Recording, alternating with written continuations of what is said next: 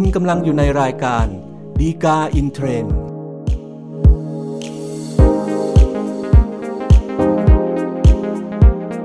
สวัสดีครับท่านผู้ชมท่านผู้ฟังทุกท่านนะครับ พบกันอีกครั้งกับรายการฎีกาอินเทรนด์รายการที่นำสาระดีๆ ที่น่าสนใจ จากคำพิพากษาศาลฎีกา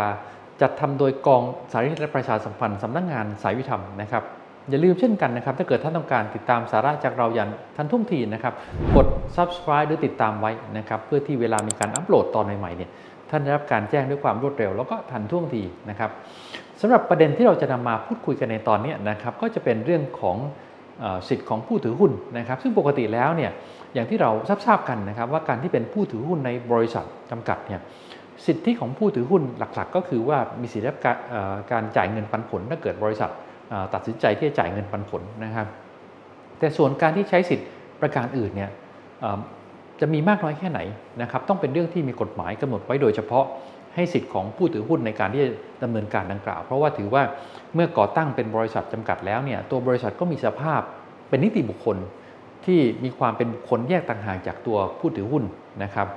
แต่คราวนี้ในปัญหาที่เราจะนำมาพูดคุยในคราวนี้นะครับก็จะเป็นเรื่องที่ว่า ถ้ากรณีที่ผู้ถือหุ้นเนี่ยฟ้องกรรมการ ซึ่งทำให้บริษัทเสียหายเนี่ยแต่ภายหลังได้ขายหุ้นไปนะครับผู้ถือหุ้นที่ฟ้องคดีนั้นเนี่ยจะมีสิทธิ์ที่จะดำเนินการบังคับคดีต่อไปได้หรือไม่นะครับก็จะเป็นประเด็นที่เรานำมาพูดคุยกันเป็นพิเศษในตอนนี้นะครับสำหรับเรื่องราวที่เกิดขึ้นนะครับก็สมมุติว่ามีนายจันนะครับเป็นผู้ถือหุ้นในบริษัทแห่งหนึ่งนะครับจำนวน1 0,000หุ้นนะครับตอนหลังเนี่ยนายจันก็ทราบว่านายอังคาร ซึ่งเป็นกรรมการคนหนึ่งในบริษัทแห่งนี้นะครับ ได้โอนเงินจำนวน 1 ล้านบาทเนี่ยไปเข้าบัญชีตนเองเพื่อใช้จ่ายประโยชน์ส่วนตัวนะครับนายจันก็ได้มีการร้องเรียนต่อบริษัทว่าให้ดำเนินการเรียกร้องเงิน1ล้านบาทที่ว่าเนี่ยคืนจากนายอังคาร แต่บริษัทก็ไม่ทำอะไรสักอย่างหนึ่งนะครับ สุดท้ายเนี่ยนายจันก็เลยตัดสินใจที่จะฟ้องนายอังคารด้วยตัวเองนะครับ ขอให้นายอังคารเนี่ย คืนเงิน 1 ล้านบาทที่ว่าพร้อมดอกเบี้ยนะครับศาลก็พิพากษาให้นายอังคารเนี่ยคืนเงินจำนวน 1 ล้านบาทที่ว่านะครับ แต่คราวนี้พอหลังจากนั้นเนี่ยหลังจากที่ศาลพิพากษาแล้วเนี่ยปรากฏว่าตัวนายจันเองได้ขายหุ้นที่ตัวเองมีอยู่ 1 0,000 หุ้นในบริษัทแห่งนี้นะครับให้กับบุคคลอื่นไปนะครับ แล้วนายจันก็มาร้องขอต่อเจ้าพนักงานบังคับคดี เพื่อให้ดำเนินการยึด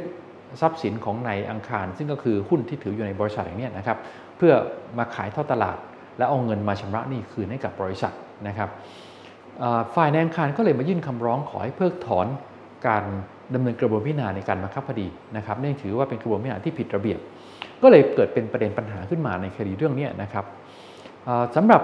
ประเด็นที่เกิดขึ้นเนี่ยอย่างที่เราคุยกันเมื่อสักครู่นะครับว่าปกติแล้วเนี่ย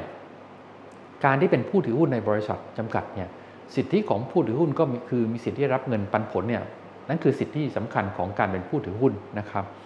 แต่ว่าในส่วนของการที่จะไปดำเนินการอย่างอื่นนะครับก็มีการกำหนดไว้นะครับ อย่างเช่นในมาตรา 1169วรรคหนึ่งนะครับ ก็กำหนดไว้ว่าถ้าเกิด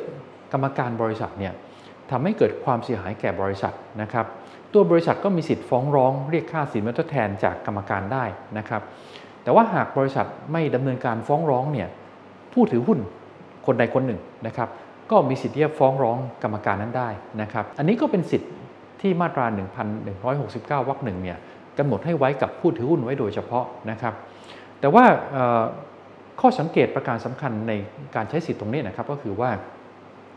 การที่ตัวผู้ถือหุ้นเนี่ยมาฟ้องร้องดำเนินคดีกับตัวบริษัทนะครับ จริงๆแล้วอย่างที่มาตรา 1169วรรคหนึ่งกำหนดไว้นะครับ คือ สิทธิเบื้องต้นในการดำเนินคดีเนี่ยก็ควรจะเป็นของตัวบริษัทเองถูกไหมฮะเพียงแต่ว่าถ้าเกิดตัวบริษัทไม่ใช้สิทธิ์ดังกล่าวเนี่ยผู้ถือหุ้นเนี่ยถึงจะมาใช้สิทธิ์ฟ้องร้องได้ แต่ว่าสิทธิ์ที่ผู้ถือหุ้นมาฟ้องร้องเนี่ยไม่ใช่สิทธิ์ส่วนตัวของตัวผู้ถือหุ้นแต่ละรายนะครับ เป็นสิทธิ์ของบริษัทอย่างที่ว่าเพียงแต่ผู้ถือหุ้นเนี่ยมาใช้สิทธิ์แทนบริษัทเท่านั้นเองเพราะฉะนั้นผลของมันก็คือว่า เวลาที่สมมุติว่าชนะคดี แล้วได้เงินคืนจากตัวฝ่ายจำเลยเนี่ยก็คือกรรมการเนี่ยนะครับ เงินนั้นเนี่ยก็ไม่ได้เข้าพกเข้าหอหรือเข้ากระเป๋าของตัวผู้ถือหุ้นที่เป็นโจทย์ฟ้องร้องดำเนินคดี แต่เงินเนี่ยต้องส่งคืนบริษัทนะครับ อันนี้คือลักษณะของการใช้สิทธิตามมาตรา 1169 วรรคหนึ่งที่ว่านะครับแล้วนี่ในส่วนเหตุการณ์ที่เกิดขึ้นเนี่ยแน่นอนแล้วครับตอนที่มีการ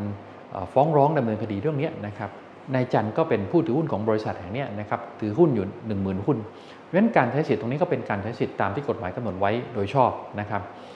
แต่ปัญหาที่มันเกิดขึ้นก็คือหลังจากที่ศาลพิพากษาไปแล้วนายจันเนี่ยได้ขายหุ้นที่ตัวเองมีอยู่ 1 0,000 หุ้นตรงนี้ให้กับให้กับบุคคลอื่นไปนะครับผลที่มันเกิดขึ้นตามมาก็คือว่า ถามว่าแม้ว่าจะได้เงินคืนจากตัวกรรมการมาเนี่ยแต่เงินที่ว่าเนี่ยมันก็ไม่ส่งผลต่อส่วนได้เสีย อะไรของฝ่ายในจันอีกแล้วถูกไหมฮะเพราะว่าแม้ว่าได้เงินคืนมาบริษัทจ่ายเงินปันผลไปจากเงินก้อนนี้นะครับนายจันก็ไม่มีสิทธิ์ที่รับเงินปันผลเสียแล้วนะครับ เนื่องจากว่าตัวเองขายหุ้นไปหมดแล้วเพราะฉะนั้นผลจากพฤติการตรงนี้นะครับ มันก็ทำให้ตัวนายจันเนี่ยกลายเป็นไม่ใช่บุคคลผู้มีส่วนได้เสียในการบังคับคดีไปนะครับ เพราะฉะนั้นก็ไม่สามารถที่จะร้องขอให้ดำเนินการบังคับคดี เพื่อบังคับคดีกับนายอังคารได้นะครับ แต่ถามว่าถ้าเกิดกรณีอย่างนี้นะครับ จะต้องแก้ปัญหาหรือทำอย่างไรต่อไปเนี่ยสิ่งที่มันทำได้ก็คือว่าต้องให้ผู้ถือหุ้นคนอื่นนะครับคนในคนหนึ่งเนี่ยร้องสอดเข้ามาในคดี เพื่อขอดำเนินการบังคับคดีต่อไปจากที่นายจันได้ทำไว้ในคดีเรื่องนี้นะครับถึงจะทำให้การบังคับคดีในคดีเรื่องนี้สามารถดำเนินต่อไปได้โดยชอบ เพียงแต่ว่าโดยลำพังของตัวนายจันที่พอขายหุ้นไปแล้วเนี่ยเมื่อไม่ใช่บุคคลที่มีส่วนได้เสียอย่างที่ว่า ก็ย่อมไม่มีสิทธิ์ที่จะดำเนินการบังคับคดีต่อไปได้นะครับ ผลก็คือว่าการที่ไปร้องขอต่อเจ้าพนักงานบังคับคดีเพื่อให้บังคับคดียึดทรัพย์ของนายอังคารไปเนี่ยก็กลายเป็นกระบวนพิจารณาที่ไม่ชอบไปนะครับงั้นในเรื่องนี้คงพอสรุปได้นะครับว่ากรณีที่ผู้ถือหุ้นเนี่ยใช้สิทธิ์ฟ้องร้องกรรมการที่ทำให้เกิดความเสียหายแก่บริษัทนะครับ หากผู้ถือหุ้นนั้นเนี่ยขายหุ้นนะครับและไม่ได้ถือหุ้นในบริษัทนั้นอีกต่อไปนะครับ ย่อมไม่ใช่ผู้มีส่วนได้เสียในการบังคับคดี ที่จะดำเนินการบังคับคดีในคดีนั้นต่อไปได้นะครับ ต้องให้ผู้ถือหุ้นคนอื่นนะครับร้องสอดเข้าไปดำเนินการบังคับคดีต่อไปจึงจะชอบด้วยกฎหมายนะครับสำหรับท่านที่ต้องการ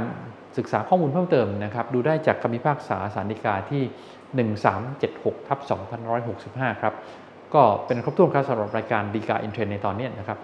อย่าลืมเช่นกันนะครับ ถ้าเกิดท่านต้องการติดตามสาระจากเราอย่างทันท่วงทีนะครับ กด subscribe หรือติดตามไว้นะครับ พบกันใหม่ในตอนหน้าครับ สวัสดีครับ